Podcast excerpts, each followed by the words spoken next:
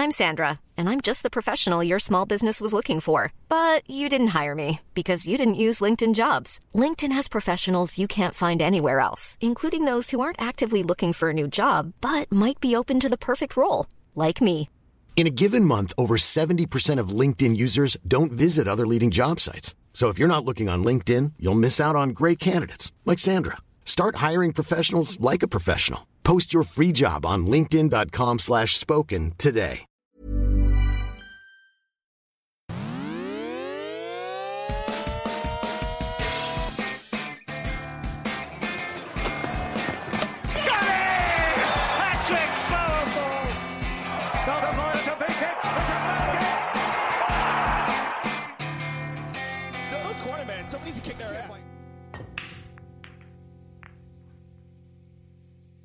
All right, episode 20, and it's a bit of a mishmash this one for a, a midweek one. We've got a few things to, to go through because it's been a big day in, in world sport. So I'm Heath, the other voice is Josh. Yep, a massive week in sport, to Uh, paraphrase several commentators.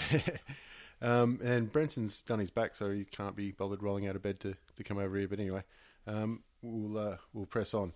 Um, so we'll get straight into it. One of the big things I think was it announced today with the F1 for 2016. yeah, um, about 12 hours ago now, they're going to run head to head with the AFL. They're, the season opener will be April 3rd, 2016, which uh, means the season gets condensed a little bit.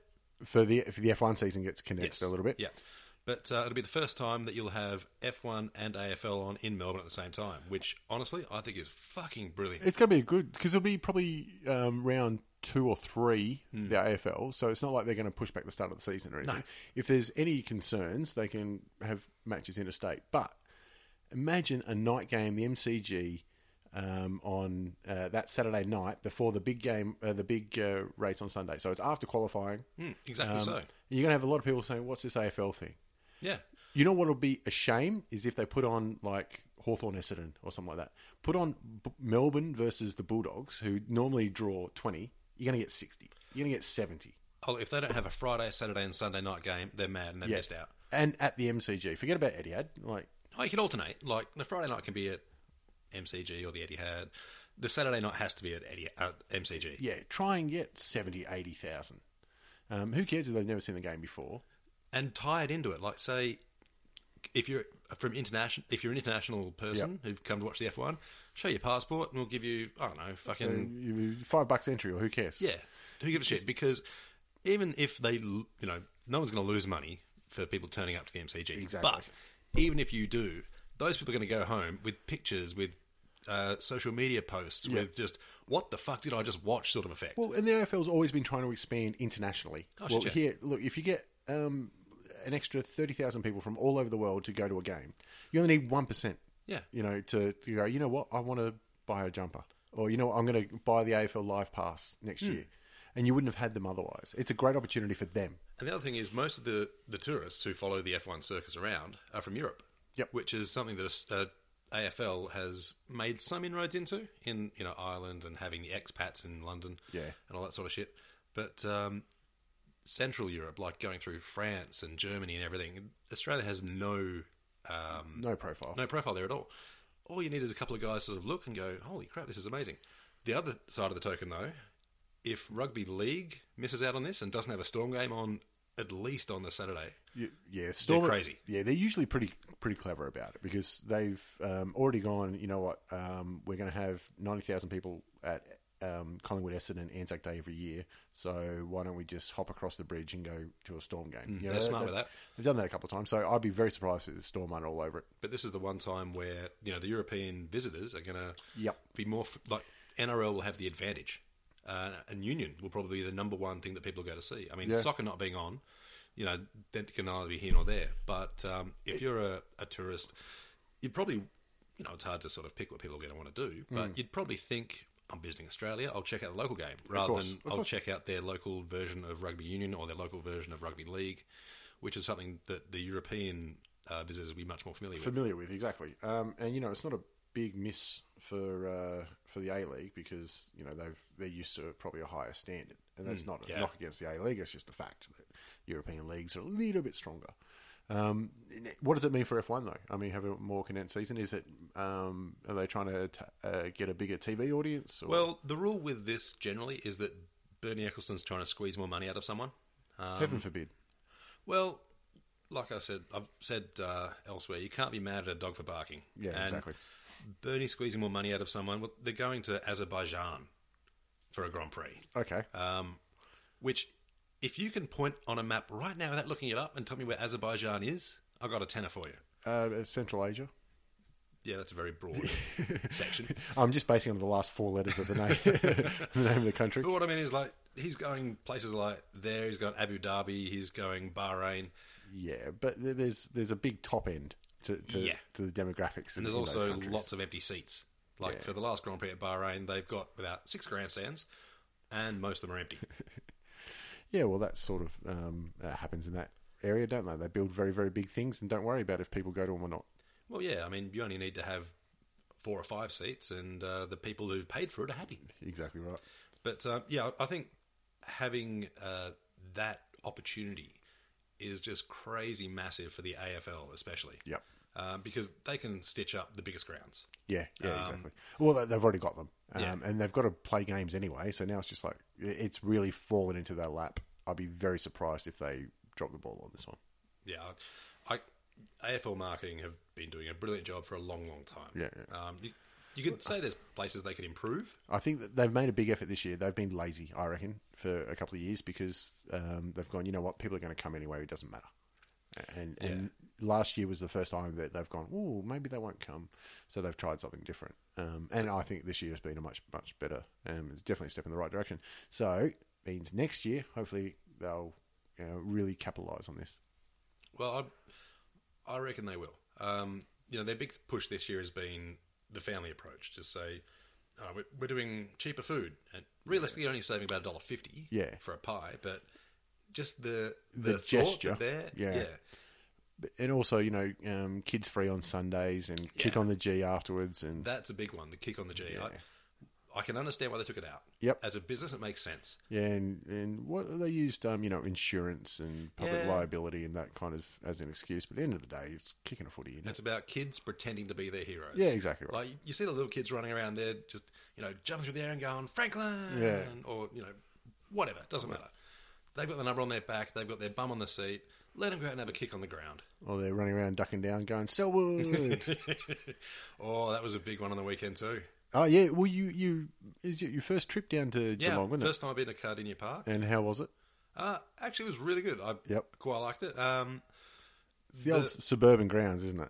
Really? It is. It is. Um, and I, I kind of like that. Um, th- the other thing was no lining up for anything because every Because behind the stand there's a you know they go on the pattern of toilet bar food toilet bar food. Oh right, I thought you were going to say because everyone's already bought their own thermos and, and pre-chewed. Probably that too, but they were pretty keen to have a, a quick beer. But Yeah. they got them in and out quick. They had Okay. plenty of staff. Um, I hardly lined up for anything. It was and it was it was still a packed house, wasn't it? I mean, Yeah. for them, for which is uh, twenty five or thirty or whatever. I, I'm not sure, but uh, I think it was 28. something like that. Yeah, around that mark. Yeah, but um, no, I really liked it. But uh, the funniest thing was to hear a whole bunch of Geelong supporters just get into Lindsay Thomas for his. Um, Theatrics. yeah, yeah, let's go with theatrics. Yeah. Um, and there's, oh, you know, he's, he's a ducker, he's a diver. And I'm like, mate, you got. Uh, Yeah, you got a couple. You- you- You got a bloke running out there who's his forehead has grass burns every week. He puts it down that quickly. Let, let's uh, let's stop putting up those glass houses,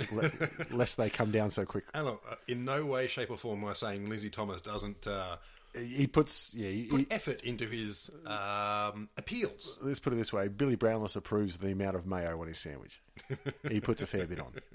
he he makes an effort, but um, yeah, the the Geelong guys have been doing pretty good for quite a while, and I was um I was at the the match with a, a good mate of mine, who's a Geelong supporter, young Benny, um, and he was dirty on the umps, and you know, and in fairness, they.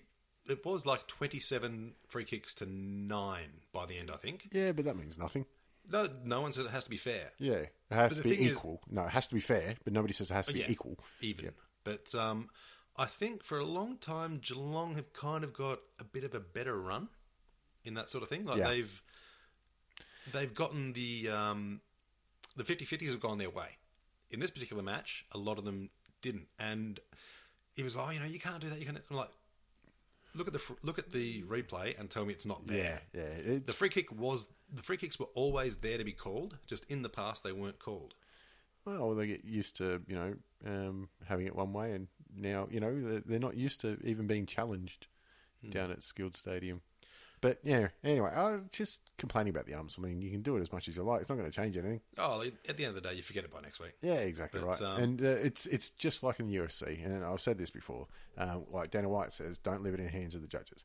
If the game's close enough that it, one dodgy umpire decision can change the result, then you haven't done enough to put the game away. Absolutely. But um, I tell you though, the the big moment was uh, Hawkins' goal. Yeah, um, and uh, the, I think the crowd was there for it too. Everybody knows the story. His mother Honestly, passed I away. I no oh, idea. really? I only saw he was the only one wearing the black armband. Yeah. So I, I, I hadn't read up on anything. You know, I'd kept away from it all week, and I, he's lining up for goal, and the whole crowd just shushed. Hushed. Yeah. Uh, and the crowd had been pretty out of it for a while, um, just because by that time North had got a run on. Yeah. You know, they they came from I think four goals down at quarter time to be about even, and then they were controlling the game, and then Hawkins lines up, puts it through, and you just see the crowd lifted. Yeah. And every player came to him and just. You know, hugging him, high fiving, you know, scruffing his hair and everything, and you could see it meant a shit ton to him. And it um it shows a lot how sport can um, you know bring people together. And uh, end of the day, it you know it is just a game, um, and there are bigger things in life, but it can um, help you with those bigger things in life sometimes. And Lord, honestly, I don't know how. Um, like Robbie Tarrant probably took the chocolates on him on the day, Yep. but how the hell does a bloke turn up to his job, Yeah, a week after. uh, work his ass off? Like I don't care who you are, you could be the prime minister of the country. Your mum dies, you're probably staying home for a bit. Yeah, yeah. yeah. He, But, he- um, he took one week off essentially, and that's it. Yeah, but to his credit, he came out and he, he did play well. Um, I think Robbie Tarrant will get Brownlow votes for um, the job he was able to do in the back line. Uh, I'm pretty pretty happy with how Robbie Tarrant's turned out in the first um, four rounds. Although I'm not sure if he played round one. No, he didn't. um, because uh, they yeah, had Tippett in.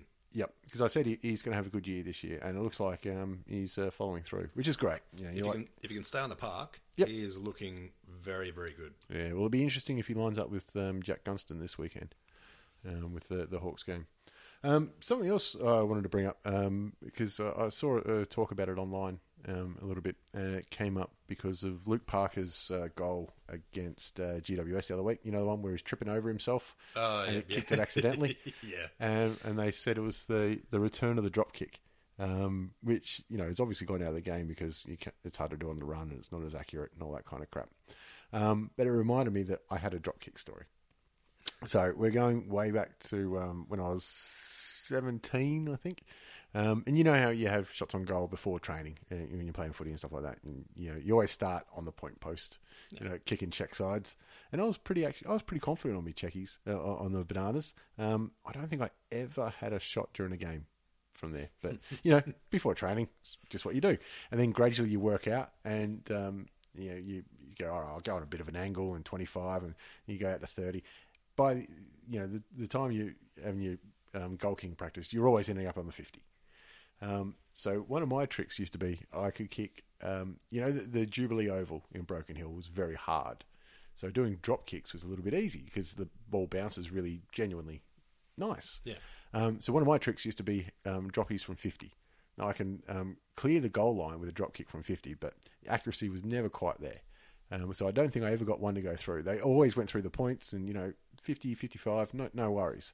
Um, but that was, you know, that's what I always did at training.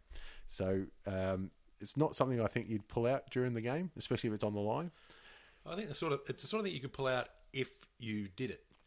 It's like those bullshit snaps over the shoulder, Yeah. 45 out in the pocket. If you put it through the middle, that's fine. If you miss, you, you're on the you bench. You look like an idiot, yeah.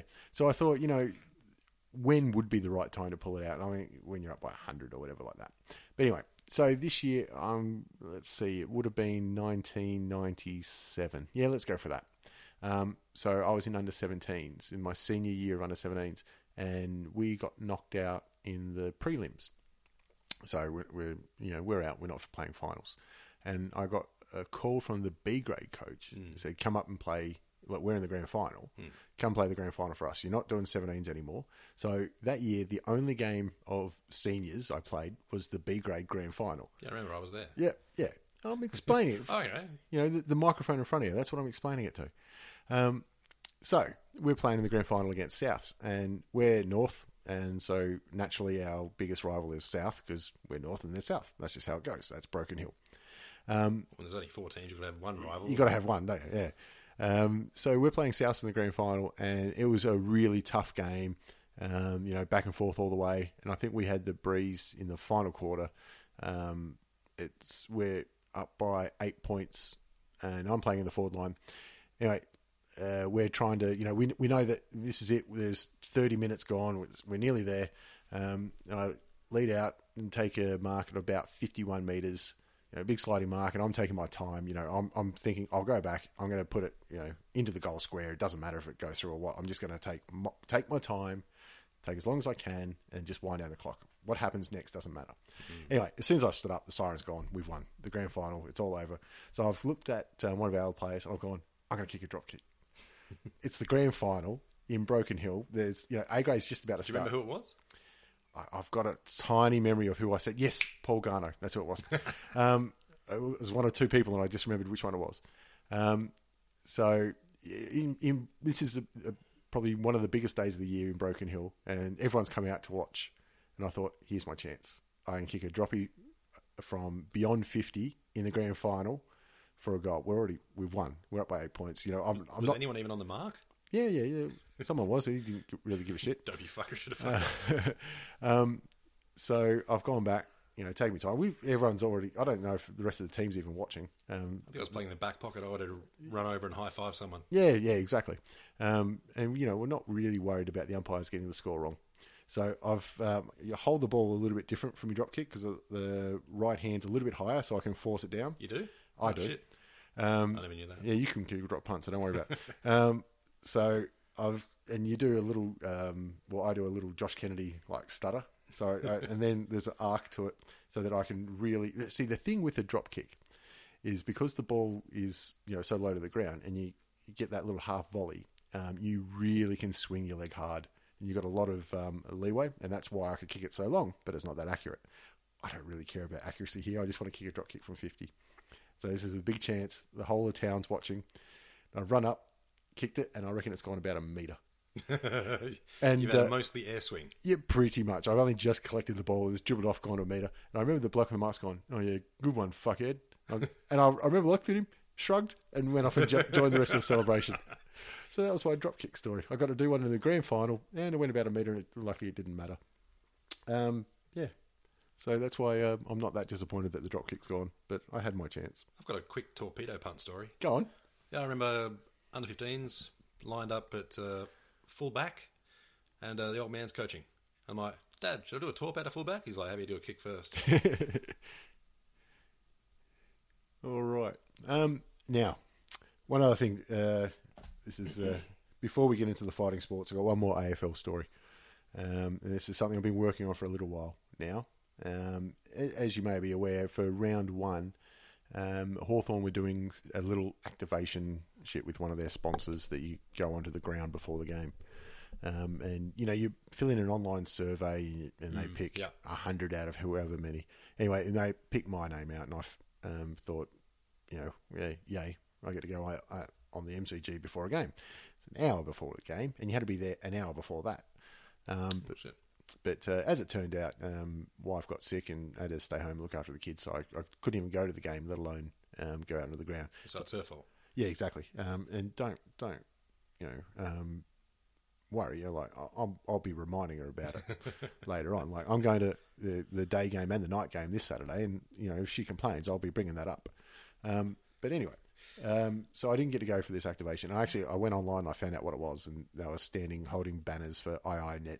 You know, two hours before um, anybody was there. So I'm not So instead of paying for acting extras, they just did they- a raffle.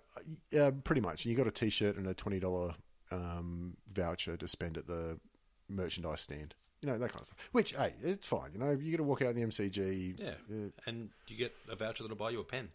yeah. Well, you get twenty bucks off. You're going to buy crap anyway, aren't you? So why not? Um, that's all fine. But anyway, I couldn't do it. But um, that made me think. You know what? I, if because I can't do the crappy one, I've got to do a better one. So I made it my goal for this year to toss the coin before an AFL game. Now, there's usually like I think they they raffle these off, or they give them to you know people who've been members for forty years, or or you You know, know. make a wish Yeah. um, and that kind of gear. With that, if, if you're uh, in such a bad situation that the Make a Wish Foundation approaches you, I'd be asking more than just tossing the coin. Surely, Well, I mean, they're usually they're little kids, you know, their their goals are, are low. surely he's gonna. The parents gonna be like, "Wait, son, ask ask for grand final tickets or some shit." well, like, toss the coin between Melbourne versus I don't know Box Hill Hawk. Who cares? That- no one's gonna give a crap. But if you're, I'm, I'm just saying, if you're in such a tragic situation that Make a Wish is coming to you, Yeah, make it worth it. make it go. Like fuck off to Disneyland or some shit. Well, I'm going to say Disneyland's the uh, the one that they always bring up, but um, you know, then you go down the path of the chasers who got in trouble for make a realistic wish foundation because you know if you really make a wish, you know, wish for a cure to leukemia. But that's going anyway. Chasers got in trouble for that, so I won't go down there. Um, but anyway, so I thought this is what I'm going to do. So how do I do it? Um, and I thought the easiest way is just to start writing letters to clubs. Are you writing to every club? if, uh, no, not every club. I'm only writing to Melbourne-based clubs. so far, but I, I'm only writing to one club at a time. But I will write to every club until I get a, the right response. So I'm, I'm So yeah. this is like the Tinder approach. no, You're just, I'm you're not, just hoping one club will swipe right. um, yeah, yeah, that's a good way of putting it. Um, and I'm going to move very quickly from the clubs, um, from one to the next. So it's just like Tinder. yeah, yeah, yeah. I mean, I, I have to assume being a married bloke, uh, Tinder came out post marriage. I've heard of this website, yes. Um, so you know, I thought um, that's the best way. Is I'll start um, just writing to the clubs, and until one says yes, and then you know, Bob's your uncle. I'm in. So I thought I'd start with Hawthorn, obviously, because that's the one I, I really want to say yes. I actually I considered starting with Saints because I thought you know they're desperate, but they've won a couple of games now, so it's lost the, the luster a little bit. Um, so anyway, I, I thought I'm going to write a letter and I'm going to print it out and send it snail mail. Have you written to Melbourne yet? Not no, that that, that was number two. Uh, I, I just imagine their response would be, "How did you get this address, peasant?" well, I've actually I've already I've got an angle for Melbourne, so I'll save that for when, when I do it. But um, obviously, I'll start with Hawthorn because I support Hawthorn, and that's really what I want. But the other games, If you if you write to Collingwood, they'll be like, "How the fuck did you spell?" well, see, I'll write the other teams that are hosting Hawthorn, and then I, I you know, that's my Yeah. my back door to it. But anyway, so this letter, I'm gonna I'll put it up on the Facebook page and on the website. Um, so if you know anybody at the club that has a say in anything, you can make sure that they read it. But um, I'll be forwarding it on to the club as well as sending it snail mail. So I want to print it out so that somebody actually has to put a you know a pen knife in there and open it up and um, and, and read it before they throw it out. Maybe we could pop it on Change.org or something as well. Well, you know, if it gets grassroots support, you know, that's really what we're about. Because I, I think truly that this is What um, exploiting the people that listen to our podcast, so for our personal benefit. all of them. Yep, and I, I mentioned that in, in the letter. but anyway, let, let's let's go into it. Let's, dear Hawthorn Football Club. My name is. an informal start. That's good. I said dear. Yeah, exactly. My name is Heath Eddy, and I have an ambition to toss the coin before an AFL match this year. So the direct approach. Yeah, you know, we're, we're getting it. They what reading this about. thinking, "Oh, this five-year-old is just—he's gone to all this effort at school." Yeah, I, actually, I thought about that, and later on I do explain. I continue. I've been a Hawthorn supporter and member for a long time, even when we were crap. So they obviously know that you're older than 17 by now. Well, yes, yes, they- they've got um, they've got hints. There was a short period in 1999 when I was also a Sydney Swans member, but that was only because I was at university in Sydney and wanted tickets to the footy. But I did wear all my Hawthorn gear in the Swans members' seats when we got done in round seven of that year, so I think that transgression can be viewed with mercy. Now, I had to look it up because it was round seven, but I was there that day, and I remember Plugger Lockett flattened our fullback, whoever that was. It wasn't Jonathan Hay. in fairness, he flattened a lot of people, and Jonathan Hay was flat a lot of the time. the only reason I remember it was because I was sitting with a mate who was also a Hawthorn supporter, um, and I said uh, somebody needs to run out and tell Tony Lockett he just flattened somebody because I don't think he noticed. yeah, um, yeah, we got punished every time we went to the SCG, and I was always there for it. anyway, paragraph three. As far as credentials for my role as an AFL coin tosser, now I've thought AFL coin tosser is the right term. yeah, yeah. You So- don't want to just leave Tosser in there. Oh no, I'm, I'm going the full tosser, um, plenty of times. Um, so that that's the the um, coined phrase, if you don't mind. um, that I've used all, all the way through. Yeah, don't don't give me that look. I wish there was a way to raise my eyebrows through a microphone. As far as credentials for my role as AFL coin tosser, I've been present for many big moments at AFL games. I was at the MCG for the grand final in 1993 when Michael Long took all those bouncers down the wing to kick that inspirational goal. And I was at the SCG in 1999 when Tony Lockett kicked his 1300th goal. Both these moments have since been immortalised by Stephen Curry and Dave Lawson in their Toyota Legendary Moments advertisements, so you can see I'm no stranger to spectating on the big occasion. Did you drop a pocket full of change at both of those times? I mean, probably. I mean, that ties into. Yeah, it could have been, but um, yeah, I, I get into those credentials as well. But I'm just saying, you know, I'm not. Um, um, uh, Some Johnny come lately. no, I, I'm used to the big stage. I'm used to being on the sidelines for the big stage. So you know, I, I- I've seen things. Now, you mentioned dropping change, but you know, I also have credentials when it comes to tossing the coin. I continue. I am also born and bred from Broken Hill, the only place outside of licensed casinos in Australia where two up is played legally all year round. See, I'm, I'm actually not entirely sure it is legal. I think it's just been going on for long enough now. The cops are like, eh, yeah, you guys do what you No, got to no, do. No, it is legal. They had, they went through a lot of effort to make it legal, and then they got it down at the the Musos Club. Um, I'm I'm really just assuming it's still there, but it was legal and legit, and Oh, I think if they um, removed it, there would it'd pop up riots. anyway. um, it'd, just, it'd just go in the back door. you could say tossing coins is part of our culture and upbringing in Broken Hill. It would be a pretty stupid thing to say, but you could say it. There's nothing stopping you. And I understand the role of AFL coin tosser is usually reserved for promotional purposes, charitable awareness campaigns, or Tasmanian Red Queens. Now, Tasmanian Red Queens might not make sense to you, but if you remember Brian Lake's 200th game, uh, Sydney versus Hawthorn at the MCG, and there was that thing dressed up. Oh, yeah. Yeah, um, to toss the coin. I thought that would have been a great moment for Brian Lake in your 200th, um, going out there and there's that monstrosity there to toss the coin. It was part of the Tasmanian sponsorship anyway, but um, I, I, I had to look it up and it was called the Tasmanian Red Queen. Did Brian like punch it? No, um, I think he punched somebody that day. it's He played. he played, so he would have. I assure you, I will be just as promotional as the first, just as charitable as the second, and nowhere near as harmful on the eyes as the third in that list. Um, okay. This honour is also at times bestowed on children with terminal illnesses. While I cannot say with any level of certainty that I have a terminal illness, I haven't been tested for many, so there is still that chance. Well, you are going to die. Um, now, this next bit I'm actually o- omitted, but um, I think it's safe to read out here. And let's face it, an experience of a lifetime would have greater return on investment for someone with a greater life expectancy. It- it's just pure maths. It's, it's on brand. Um, I've, I've been removing that one, but I thought it was good enough just to read out here. I go on. Beggars cannot be choosers, so while I am not bold enough to nominate which game I could fulfill my destiny as an AFL coin tosser, I would suggest one in Melbourne would be better. I can't afford to travel interstate and don't expect you guys to foot the bill either. So you, I, I'm showing I'm generous and I'm um, uh, measured in, in my um, on my pleas. Don't you think? Modest. Oh yeah, you're not asking to toss the coin over a helicopter. I mean, No. that'd be pretty awesome, though. It, it would be though. Let's just say if that was offered. I would, however, suggest that round seven against Melbourne at the MCG would be a good fit because it'll struggle to fill the stands anyway, or possibly round twenty-one against Port, as that happens to fall on my thirty-fifth birthday. So I've given him a hint now that I'm, I'm not. Um, Well, not when a- you said you're at uni in '97, unless they thought you were a rather precocious young lad, I, I feel that it, it could be important to litter it um, throughout, just in case they're skipping. which they probably are. Yeah, that, they would have binned it by now, but that doesn't stop me. Um, just quietly, round 18 against the Tigers ain't bad either. That's my old man's team, and it'll be good to rub that in. In closing, now I say in closing, but I've still got three or four paragraphs to go. But you know, in closing, I am sure to give my utmost to promote the generosity and sportsmanship of the Hawthorn Football Club should you choose to acknowledge this plea by way of my podcast, clickingballs.com.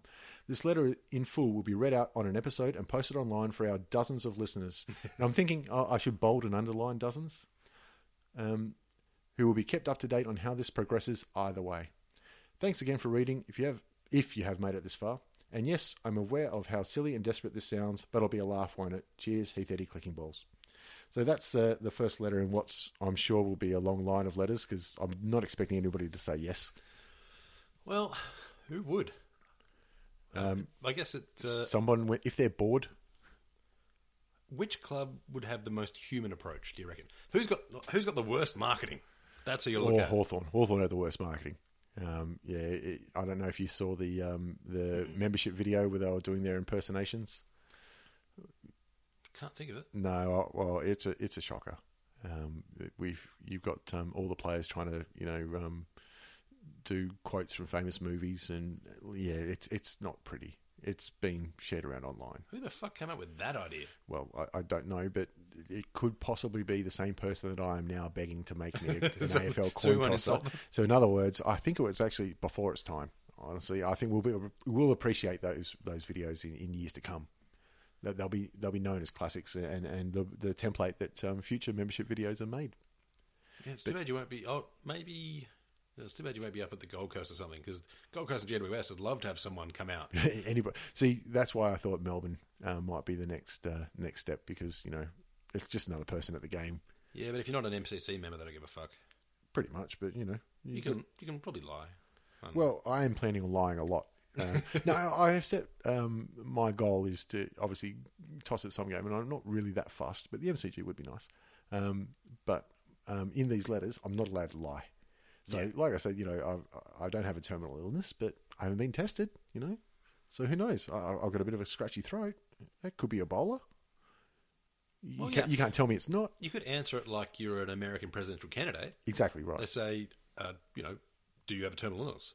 Well, let's step back from that.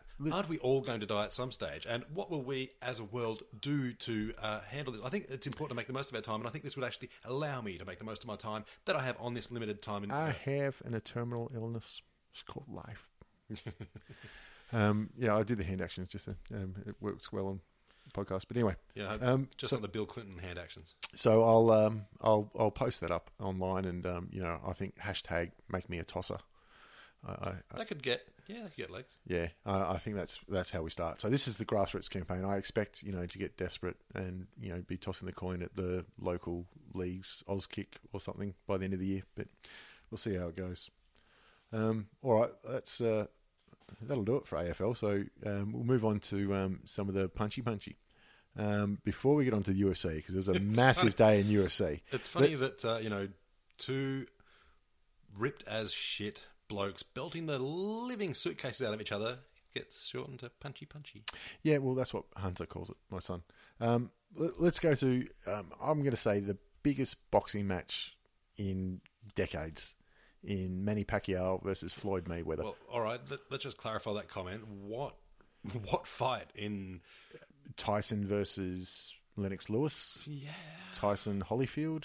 Tyson Holyfield? That'd be the, the Maybe. last I, I, global phenomenon of a boxing match. I think this one's bigger oh, I think it is too. than, than those two. You've got Um, an undefeated uh, champion of five different weight categories who has done everything possible to make himself a villain. yep. And you've got Manny Pacquiao, who's got about Selling a little or a lot? Shopify helps you do your thing however you cha-ching. Shopify is the global commerce platform that helps you sell at every stage of your business. From the launch your online shop stage to the first real life store stage, all the way to the did we just hit a million orders stage. Shopify is there to help you grow. Shopify helps you turn browsers into buyers with the internet's best converting checkout. 36% better on average compared to other leading commerce platforms because businesses that grow grow with Shopify. Get a $1 per month trial period at shopify.com/work. shopify.com/work. I'm Sandra, and I'm just the professional your small business was looking for. But you didn't hire me because you didn't use LinkedIn jobs. LinkedIn has professionals you can't find anywhere else, including those who aren't actively looking for a new job but might be open to the perfect role, like me. In a given month, over 70% of LinkedIn users don't visit other leading job sites. So if you're not looking on LinkedIn, you'll miss out on great candidates like Sandra. Start hiring professionals like a professional. Post your free job on linkedin.com slash spoken today. about 100 million Indonesians behind him. And he, he pretty much runs the country. Philippines. well, Indonesian, Philippines, it's all in the Yeah, yeah. Southeast Asian area. Let's let's just back away from that one. there's there's no way out of that one. No, um, but it. but still, what, what's he been champion in? Seven, eight weight divisions, something ridiculous like that.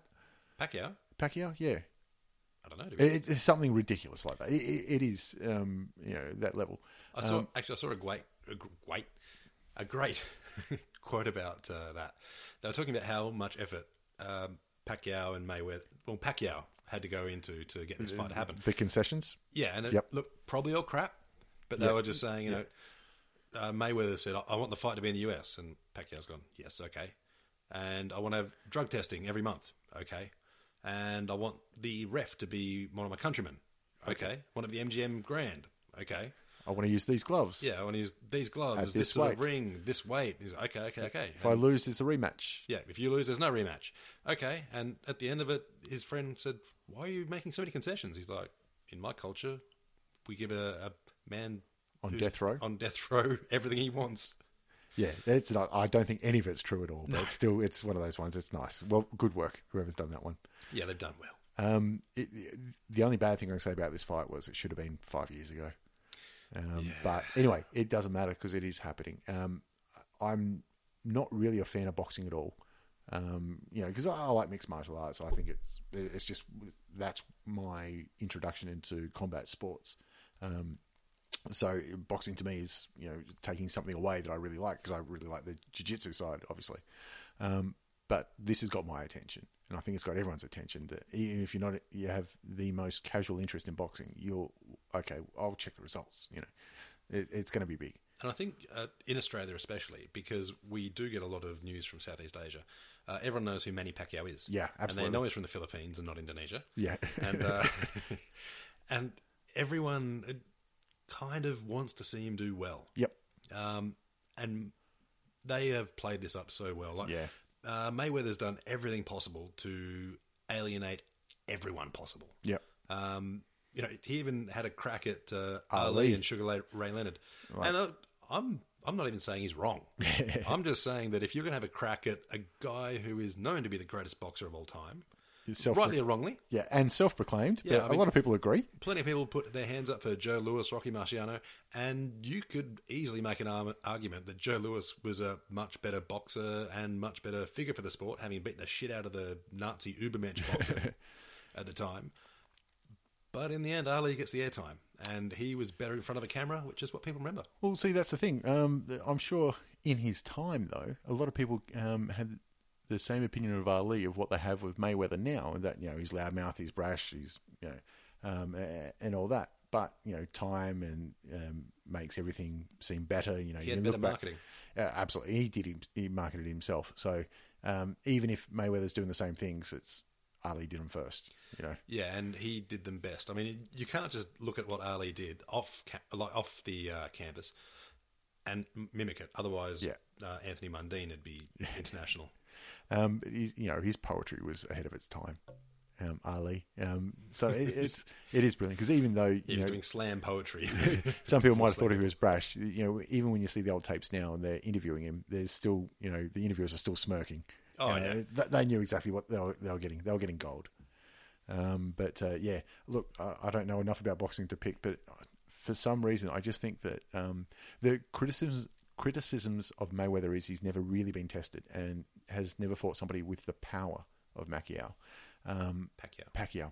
Manny Pacquiao. I've, I've, I've mixed the two of them together there um, to get uh, Pacquiao. Anyway, uh, Pacquiao. Manny Pacquiao. Um, having said that, I think that like Pacquiao's coming off a loss as well. yeah, he's had a few ordinary ones. Decisions, I think. I Um, he he has started to slow down. yeah, Um, his ability to hassle and just work. yeah, Uh, that was always his calling card. Um, he would outthrow most other boxers um, and just swarm them. He's not as technical as Mayweather. Yeah. And look, I'm not saying that as a boxing expert. I'm just saying as a bloke who's read boxing experts. yeah. I'm not, not even going to pretend I've watched hours and hours of fight footage to make that opinion. But um, Mayweather is like experts from Ring Magazine back when they Yeah. actually printed Ring Magazine, uh, who now slow profile are still saying that he is the most technically perfect boxer of this generation in any weight category. Yep. Um, and Manny Pacquiao is just one of those freaks of nature that can absorb a crap ton of punishment Yeah. and dish it out. And he, he's one of those guys that he won't try and outthink you. He'll just try and outwork you. Yeah. Um, and the same could be said of Tyson. He wasn't a smart boxer. He didn't have strategy for strategies and plan B, C, D, E, F. Yeah. He just outworked you. Yep. Just got in the pocket, threw until you fell down. Yeah, but, um, and he had unbelievable speed and power. You know, no- Oh, yeah. nobody had seen it. Yeah. And the thing was, his opponents knew what he's going to do. Yeah. His whole, you know, right cross to the uh, lower abdomen, followed by a right uppercut. Yeah, He dropped loads of fighters with that, and they all knew it was coming. Um, so my just my gut feeling is that um, um, Mayweather is still closer to his peak than what Pacquiao um, was, which is a shame that we didn't see this fight a couple of years ago. Oh, if I'm if I'm betting the house, it's on Mayweather. Yep. But if I'm betting with five bucks I don't really care about, it's on Pacquiao just Yeah. because I don't like Mayweather all that much. Yeah, yeah, and he's played that role. You know, everyone, every movie needs a villain, and uh, Mayweather's very happy to do it, and it's working for him. God knows he's um, cashed in on it. So Well, even if he loses, he's going to pull in what about? a hundred million or something like that, something stupid. I think losing he only gets fifty, but uh, winning he could pull in just crazy numbers. Yeah, I think together the two of them are, are putting away. I I read a figure of four hundred million, um, because you know obviously it's not just on the night. It's you know it goes beyond that. You get part of the buy-ins, you get part of this that. Everything else, and whoever wins, you know that's that's their career. Well, if that's if there's a say half a billion dollar total prize purse, how much money is going to be gambled on the fucking thing? Yeah, yeah. Vegas I- is going to be very happy, no doubt. You could have a trillion dollar day Yeah. globally. Um, because a lot of Southeast Asia are going to have a bit of crack at it, and oh, you know, the, the, yeah, but that's not going to be on the books. true, true, but um, a lot of the Chinese gamblers will be having a bit of a crack too. Um, I th- and I think you're going to see a very, very, There is every very big amount of money changing hands. there is every possibility that this is the single most gambled on event in history. Yeah, I could, I could I've absolutely got see that. absolutely nothing else to back it up other than I just thought of it. So it'd be very interesting. It, it, could go close, um, being that it is um, you know an American and a, an an Asian um, yeah, c- competing. So you've got two major markets. And I guess he's America's uh, premier boxer at the, at the moment. Yeah, by which means the whole American marketing is behind him. Yeah. Um, because no one's going to come near the Klitschko brother. I mean, you know, um, what's Vladimir's Vladimir and Anatoly? I want to say. Yeah, it could be. I would never. Yeah, I think uh, Anatoly's actually retired and become a politician. Yep. Which is odd that Pacquiao's done the same thing. Like, I wouldn't, wouldn't have thought boxing and politics go well. But then again, if you're arguing a point and some guy's arguing against you, are you really, really going to argue hard against a guy who's six foot seven, 130 kilo, and used to knock motherfuckers out every night? Yeah, well, it's Ukrainian politics too can get a little bit different. So um, yeah, there could be a lot going on in the background you never know about.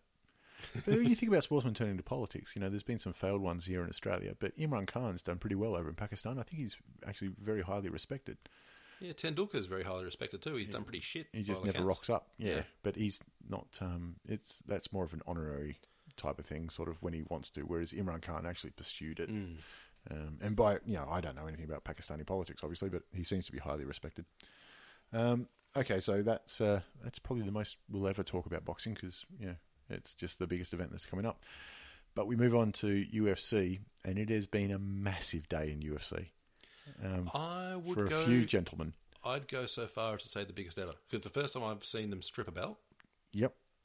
I've seen Um, people retire and yeah. hand over belts, and I've seen people, you know, um, walk away from belts. Yes, and interims have been created Yep. and all that sort of stuff. This is the first time they've stripped a belt.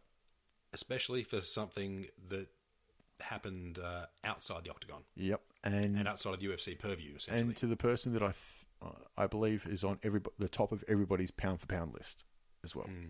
so yeah, those of you that are finding this out now, you probably haven't been on Facebook for quite some time. Hi, mum. But uh, Jon Jones, the um, Light heavyweight. light heavyweight champion, uh, he hasn't. I, I don't think he's been challenged all that much, to be honest.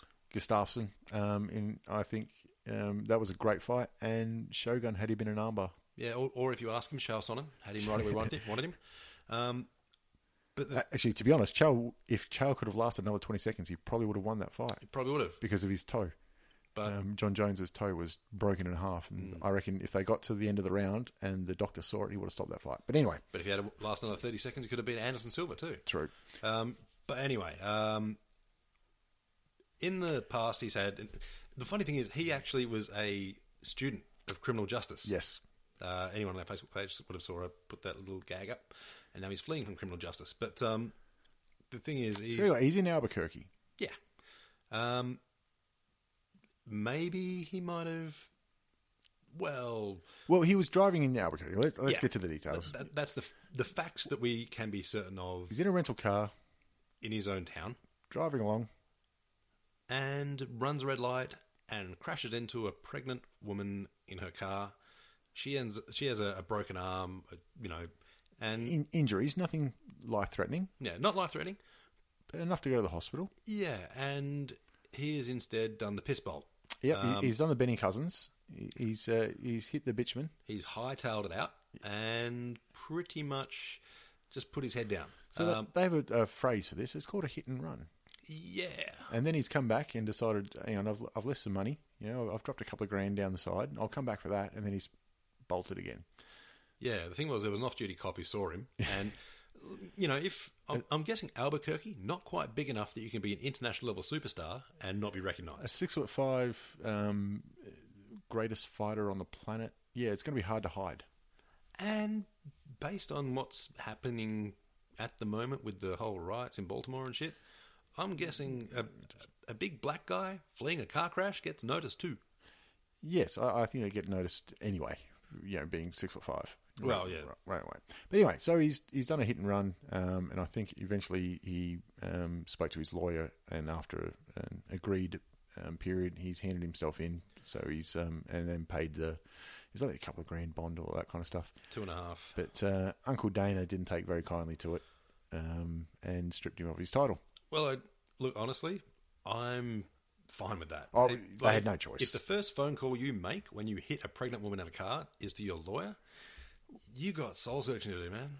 Um, and it's you know he's obviously he's had a um, more than this isn't like the first incident he's had. He got pinged Yeah. for cocaine last year. Went into rehab for eight hours or so. yeah, um, he, I think he's had a drunk driving charge before as well. Oh, that was, I think that was well back in like 2007 or something. No, I think it was later. It, it was when he had the title. I, I'm nearly certain it was 2011. I I could be wrong, but I'm, I'm nearly certain it was. Um, now, the, the interesting thing that comes out of this um, is now that uh, DC steps up. Cormier, yeah. Um, so he gets his big title shot against Anthony Rumble Johnson. Um, uh, it, it's great that it's going to be a, um, a proper title, not an interim title, and that's not taking anything away from interim champions, but um, it, it's breathed new life into the, that weight category. No, I, I don't think it's taking anything away. I think you asked an interim champion, do you want to be the Yeah. unified champion? Absolutely, they're going to say yes. So it's a great chance for um, Cormier and Rumble because Rumble, uh, whichever one wins, it's still a great story. Because Rumble's had, you know, he's been cut from the UFC before because he couldn't make weight. Now he's gone up. Um, he's on an absolute tear, and this would have been, uh, you know, a, a good challenge for Jon Jones. It's, it's a shame we're not going to see that fight, but um, you know that's what happens. DC is twenty-one and one or something like that. His only loss was his last fight against Jon Jones, um, and I think it's the, he's the only person that could have um, it would make sense to step up because you can't have Gustafsson because he just lost to Johnson in a, a title eliminator. Um, so it has to be DC, and he, he's ready to go. He hasn't fought in quite a while. I think um, the other thing too, Cormier was really the first one to um, let the public see below the surface of Jon Jones, like with that uh, leaked interview and everything. Yeah. and that was his whole approach to the fight. Try and get in Um, his head. Yeah, and you know, you could argue it didn't quite work because Well, he lost. yeah, And, but know, um, he, he never. I don't, I don't think DC had been taken down before in his entire career, and Jon Jones. taken down at will, pretty much. Jon Jones did it half a dozen times. Yeah, but um, it's the first time I can remember two fighters who you knew they hated each other. Uh, Since Tito Ortiz, Yeah, but even part of that, I think part of that is is the show. Tito Ortiz wanted to be the villain. or uh, yeah, but Chuck hated him. Oh, yeah. There's no doubt. They And- genuinely, it, it- with the uh, Ultimate Fighter, Yeah, with yeah. opposing yeah. coaches. Um, but you know, with this one, you've got a guy who was the face, and another guy who was, you know, a hardworking bloke. But um, the long-term face all of a sudden turns heel because everyone sort of scratched below the surface of the media persona, and he came across as an absolute prick. Yeah, but um, you know, and then at the end of the day, he still got it done. So um, you know, the, the good guys don't always win. Um, No. But, But now we get to see DC have another title shot, so it'll be very interesting um, if he can close it out because um, he, he was never going to do heavyweight because he's a teammate of Cain, um, Velasquez. So he dropped down to light heavyweight, um, and he's met Rumble Johnson, who's gone up to light heavyweight. Should Um, be so- very interesting. and um, it, you know, Jon Jones is an indefinite suspension, so I'm guessing like it's going to be 12 months at least. Let, let's say he gets a fine and doesn't do any time. Um, Which, honestly, I think his lawyers are too good for him to do time. yeah, of course, and he's got too big of a profile. You know how it works. Um, yeah, I mean, shit, the amount of crap that uh, Paris Hilton, Lindsay Lohan, and that sort of crap have done. I mean, Lindsay Lohan did some jail time, but I think she had a three-year coke bender. I think it's still going. Well, yeah, maybe. Um, okay, so the other massive thing about this whole um, uh, fiasco and replacing the title fight, one is it made me always think that it, if this fight got just wiped off, that's still a card I want to see, UFC 187, because it is a stacked card. And it made me think maybe they stacked the card just in case something like this happened or somebody got injured. Um, because you've got um, uh, Khabib um, is fighting and, and Donald Cerrone. Um, I think Andre Arlovsky is fighting. You've got the other title fight with um, Weidman and Belfort. I really want Arlovsky to do well. Yep. Because back in the day, he was one of the fighters I loved watching because he was just always aggressive. Uh, Yeah. You get some fighters who are counter punchers, like uh, Lyoto Machida. I, I Andre Arlovsky is always moving forward. Oh, he is. And uh, him and Cro Cop were always brilliant to watch because you knew what you were going to get. Yeah, exactly. You know, there's a lot to be said for the fight game where, you know, people go there with a plan, like Machida, who he is a brilliant counterpuncher. His ability to strike from odd angles, fantastic. Yeah. Just doesn't translate well as a spectacle. So, yeah, like, you, you, you're paying for your pay per view. Yep. You know, you're buying your UFC.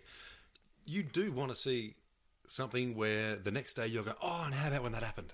Yeah. But with Machida, you don't often get that until round five when everyone's tired and he just has that counter punch or that that kick that came out of nowhere. Yeah, I'm trying to remember. There was one fight he had, which was a counter puncher versus a counter puncher and it just didn't work out. but, Oh, I, I I can see it. I just can't remember who he is actually fighting. but anyway, so this card, I, it's the best card they've put together in a long, long time. Um, and it's a, it is still a shame that the number one pound for pound fighter in the world is not going to be there. However, it might rejuvenate that weight category.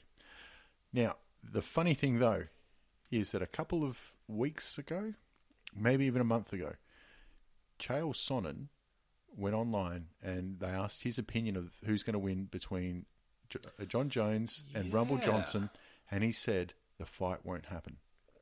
Actually, now I do recall that he actually did. So, minutes before I heard about what was going on in wherever Albuquerque or wherever it is, Chael put up on his Facebook page, "Told you so." now, is Chael lucky? Like, what's going on? He knew this fight wasn't going to happen. Well, maybe he um, expected Jones to fuck up some other way or to claim injury. You know, he's. I'm fairly sure he wouldn't have said this fight won't happen because he's going to run a red light and He, hit a pregnant chick. he didn't say why. He just said the fight won't happen. Mark my words. I think he expected Jones to duck him or something, or to have See, accumulation of other issues. Well, that's it. Did he expect Jones to duck, or did he just think that Jones would fuck up some other way? You know, because um, when the cocaine rumors, um sorry, when the cocaine um, positive test came out, we heard about hundreds of people that had. Oh yeah, I heard rumors that he was he was uh, you know into the nose candy and all that kind of stuff. Um, Joey Diaz it, uh, was on Rogan's podcast saying he'd heard the rumors, never seen it, nothing confirmed, but he heard the rumors and from reliable people and whatever. Um, so did Chael think that he was going to duck, or just know that he'd fuck up somehow? Um, I, I I don't know if um, we'll ever hear the bad guy tell us, or he's just clairvoyant. Oh, I, he'll tell us. He'll tell us seven different ways he knew this was going to happen. Yeah, He's not uh, not backing up. He will include psychic phenomena in one of his explanations. I'll guarantee that. Well, he's um, he's got Metamoris to promote, um, which happens in two weeks. So um, I just thought it was amazing that Chael was um, he, he was right. Yeah. Well, you mentioned the card before. Let's just let's just run through it. I've got it right here. Yep. Weidman versus Belfort. Yep. Now, Belfort has been a legend of the sport for quite some time, I'd say. Yep. I don't think he's got it. Uh, I don't think he's got it today. Um, well, he, he has had a, a, an extended sit on the sidelines thanks to um, waiting for the TRT to, to leave his body. No, I mean that, he's, Yeah, he's I been mean- open about it. Have to. Um, I mean, TRT is a whole other thing, really. Um, I I can understand if you're a fighter and you have low testosterone levels. Um, well, obvious question is how did that happen? Yeah, Um, but moving on from that, but anyway, the, the new rules are there, and Yeah, you've got to abide by them. So he sat out, and anyway, he's still a great fighter and great fighter to watch. yeah, and then you got Cormier versus uh, Rumble, Rumble. which is going to be brilliant. Yep. Um, I I don't know which way that it's would going to go. headline any other card. Well, it's headlining this one, so Well, Weidman and Belfort is apparently. yeah. Anyway, Um, it might just be an interim headliner because they haven't updated the marketing. Who knows? Um, and then you've got. Khabib. yep. Uh, I'm, I'm going to have a crack at this. Nurmagomedov Yeah, it's not bad. Nomagomedov. uh, is Cowboy. It's Cowboy Cerrone. It's a great fight because um, Khabib's still undefeated, and Cerrone is the hardest working man in the UFC right at the minute. Um, two fights in in um, January, and try to get a couple more. Uh, deserves a shot. And Dana's proven time and again that if you put, keep putting your hand up, he'll keep picking you. Yeah, you keep putting on good fights. Yeah. Um, even even in tough and everything, where you see, you know, Yeah. a, a, fighter drops out. Yep, The always- first guy that says, I'm ready. I'll fight Yep, ready. yep. And he'll let him fight. Yeah, follow him out to the car park, and you'll get a fight. I remember that. And Kimbo Slice just sitting back going, oh, I'm, I'm, I'm not going to fight. I'm no good. Knees no good. Anyway, Uh, anyway, and then you got Andre Arlovsky versus Travis Browne, which is going to be, uh, to quote Jim Ross, a slobber knocker. it's going to be brilliant. Um, and then you've got uh, uh, Dodson and Makovsky. yeah, Think it'd be um, good fun? Dodson would be a good fight. He always um, goes uh, flat out, so that'd be great. Uriah Hall and Rafael Natal. Um, he's Got to watch his forehand. he must hate that shit. I don't care if he's heard it a million times before. Yeah, no, no, all good. Um, I know. Uh, going to Metamoris for a sec. Um, Ralek came out saying that uh, he's not going to put on women's fights. Um, Yeah, look, you, Very you can, silly. You can say yes, no, whatever. His, his business. He can do what he want. I think it's stupid to say a blanket no. Yep. Um, Who is the most talked about jiu-jitsu fighter in the world in the past week? Mackenzie Dern. Mackenzie Dern, a female fighter. Yeah. So to say that people don't want to watch female, um, women's fights is now just there's irrefutable proof right there. Hello, So that's the end of the conversation. As far as Yeah, and, and absolutely. I'm not saying put on a women's fight. I'm saying put on good fights. Yeah, exactly If right. they happen to be women, Who all cares? the better. And Yeah. look, at this very moment, if you had Mackenzie Dern having a rematch with, Uh, Michelle Nicolini. like, I was, Oh, you're going to say Gabby Garcia? yeah, I was going to say Gabby Garcia, Eh. just because you want to see the David versus Goliath sort of thing, and the fact that she won and standing up on that podium on the top step, Yeah. she's still smaller than Gabby. Yeah, Uh, I, I don't want to see brilliant. her fight Gabby again, but um, I I'd see her watch uh, watch her fight um, a rematch with um, Michelle Nicolini, which is I think from Metamoris two or three. They they fought to a draw, so I'd watch it again. It was a great fight. Yeah, same. Um, I, I can understand not putting on a token fight, but to just blanket refuse to put on women because they're women is dumb. Yep. Especially when I think jiu-jitsu is one of the few martial arts where women can have a like comparable to men profile. It's it's yeah, it's It's um, not easy. Like women have a hard run in sports, no doubt. I mean, Yeah. the only Okay, um, if you look at basketball, for example, um, I don't care how much they train. The WNBA is never going to draw the crowd that the NBA draws. No, won't. it's not as good as a spectacle to watch. Women's jiu-jitsu, just as good as men's jiu-jitsu to watch. There, I- there's it, it's a different kind of fight because they're, Absolutely. they're, they're, they're more flexible and um, stuff, but the the technique is all there to, on display. I mean, you're Hmm. not looking at um, the, the the the grand difference. I mean, the only main difference is there's more. Um, there might be more money in promotion, but there's also more men doing it. Hmm. Um, but the actual spectacle itself is, is on par. Um, so I, I, I don't know where he is. I think uh, a lot of the female fights I've seen have been more, much more fluid, and it's more uh, more beautiful, more artistic. Um, and I, the reason I mentioned that was because we got Rose Namajunas versus Nina Ansaroff. yeah, Rose is a good fight. I like watching Rose fight. Namajunas has been a brilliant fighter ever since her Invicta days. I remember Yeah. seeing her. Oh, I can't remember which Invicta it was. Um, But you was- watched a lot of the Invicta, didn't you? I actually really like it, um, especially because you get to see people like Rose Namajunas do a flying triangle. Yeah. Um, stuff that is just amazing to see. Because I think a lot of women's MMA is still in that um, style v style phase. A lot of a lot of them cross train, but they have one dominant style. Again, there's there isn't the same numbers of women doing it, so it's we're still waiting for it to hit critical mass. Yeah, absolutely. And I, I think uh, if you're talking about um, sports role models, who do women have at this moment? Like besides tennis players, because tennis players get, I think, uh, eight of the top ten highest paid sports women at the moment. Tennis Yeah. players. Yeah, and they've done a lot to try and get um, pay parity, even if they don't play the same number of games. Yeah, which I think is odd. But hey, look, Whatever works.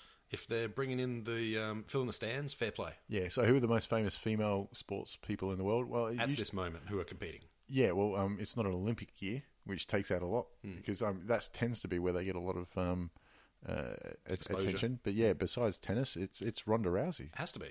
Um, I I cannot think of another sports person who is even in the same conversation, except possibly Danica Patrick in the US. Maybe. Yeah. yeah maybe. Um, but she would have very little exposure outside of the US. Whereas Rousey, I think, with UFC being a global brand, I, oh, now she's moved into movies and Oh, yeah. I, I mean um, WrestleMania. I mean, don't kid yourself; it's a big event. oh shit yeah, um, and, you know, being in Furious Seven, and uh, it, I haven't seen the movie, but I've seen the promo of her with Michelle Rodriguez doing their I tell you, I haven't seen the movie either, but I've seen what it did at the box office. Oh, Ridiculous numbers. I actually really want to see it, but I just haven't had the chance. But um, well, I think sh- uh, Ronda Rousey is a brilliant role model just for seeing something you want and going and getting it.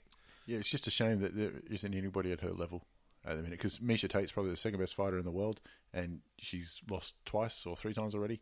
Um, so we, we're just waiting to see if they can make the Rousey v Cyborg fight. Oh, it's daylight second. Uh, Cyborg is an interesting fight for her solely because she can challenge her, not because it'll be a great fight. It's the same reason you want to see Dern versus Garcia. Yeah. Um, you want to see that strength versus technique match because I, as a fighter who has had um, steroid layoff, you can still see that Cyborg has a lot more muscle mass than uh, Oh, of course she does. Well, than me, but um, I still want to see it.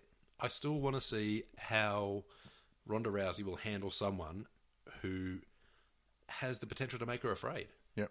Um, because she, I'd be scared getting punched by Cyborg. Yeah. It's it's it's almost back to the Pride days of you Yeah. know the, the freak show Just, fights. just to cover that, I'm not saying I'd be scared as if, oh, that's an amazing thing. I'd be scared of anyone fucking punching me. Yeah, of course. But um, if you're Ronda Rousey, you've got to respect the fact that she has knockout power in one punch. And she's massive. Yeah, and she's, well, there's no allegedly about it. She's been on the juice. Yeah, yeah. But uh, as you say, Yeah. Anyway, um, so that's why I think UFC 187 is going to be a magnificent card. And then we got, um, uh, I think the UFC coming to Adelaide uh, shortly afterwards, um, which would be uh, another great one. Um, you know, Mark Hunt hopefully gets the win, and um, then he can um, headline the Melbourne card in November. now remember one thing I posted up on our Facebook page was Mark Hunt's table tennis. Table tennis, isn't So- he amazing? I watched it today actually. If you haven't seen it, uh, one of the journos was talking about Mark Hunt and what he does during his off time, whatever. He's like, "Oh, I've got a table tennis table over there, and we just, you know, get warmed up." Bro, I'm, I'm good. Yeah, and he's like, "Oh, I want a match." He's like, "Bro, I'm pretty good," and he fucking was. I tell you what. There's, there's no camera trickery. He's really good. He obviously plays a lot in his downtime. And I tell you, he's getting some power on those top spinners too. There was no fucking about. He wanted to win. He might have a career if they have heavyweight ping pong. I'm, I'm backing Oh, him. That's all I'm saying. I'll tell you what, he could uh, he could dominate that. It, he moves brilliantly for a big bloke too. Well, yeah, I can say um, when you get to you know, the, the ping pong table, it's not exactly that much um, court to cover. I don't think I don't know how he go on a normal tennis court. Not even with his reflexes, quick hands. Yeah, he's all right. But um, yeah, there's so much to like about Mark Hunt. The fairy tale story, the bloke who, um, Yeah, You know- refused to sell his contract. yeah, it's like getting a redundancy at work and saying, no, no, I'm not going to quit. I'm going to work for bugger all instead. Yeah. Um, so uh, if he wins, I think it's just about a guarantee that he'll um, have a title fight in uh, November in Melbourne for the first card, and it could even be his last fight. Um, e- either way, because he, you know, he's getting on, but hopefully he retires before he's forced to. Yeah, I- That's one thing with fighters; they always go one fight too long. Yeah. Um, and we'll finish off on this, but I s- saw on um, Open Mic, I was watching an old episode with Jonathan Brown um, just recently, and they're talking about um, his last head knock. And he still wanted to go on, uh, unbelievably. As soon as I saw that head knock, I thought, you know, Oh, please yeah, that was- let that be the end of it. Um, and he was saying, you know, he was going to see doctors and whatnot, and um, he, he he thought he could still go on. And there was some, and I I wish I could remember the name, a former player who said to him, um, Jono, stop trying to find somebody that's going to tell you what you want to hear. Um, because, you know, his wife wouldn't tell him because she, she knew, you know, this is what he does. And he, that's when it hit home. He said, you know, you, you, to be a professional athlete, you have to be selfish. Now it's time to end it. You know, it, it's done. You had a good run. Um, so yeah, it's um, it's always good when somebody can go out um, when they've still got the marbles with them. Segue to that one. Um, just today, Jack Ziebell came out. Um, said he's been chatting to Glenn Archer, who I think even his harshest critic would say Archer was pretty hard bloke at the ball. Yep. Um, and anyone that was in his way to the ball. But um, even Glenn Archer said, mate, you might want to change your technique. You're hard at the ball, that's fine. But for fuck's sake, protect yourself. Because he's had a bruised lung last week. He got shirt fronted this week and just KO'd. As a spectator and a North Melbourne supporter, I want him to have some time off. Yeah, Just because those guys who keep getting those bumps, it, they can be as courageous as hell, like Jonathan Brown was. Uh, probably the most courageous footballer of his generation. But when he gets those hits, it, it hurts watching. Yeah.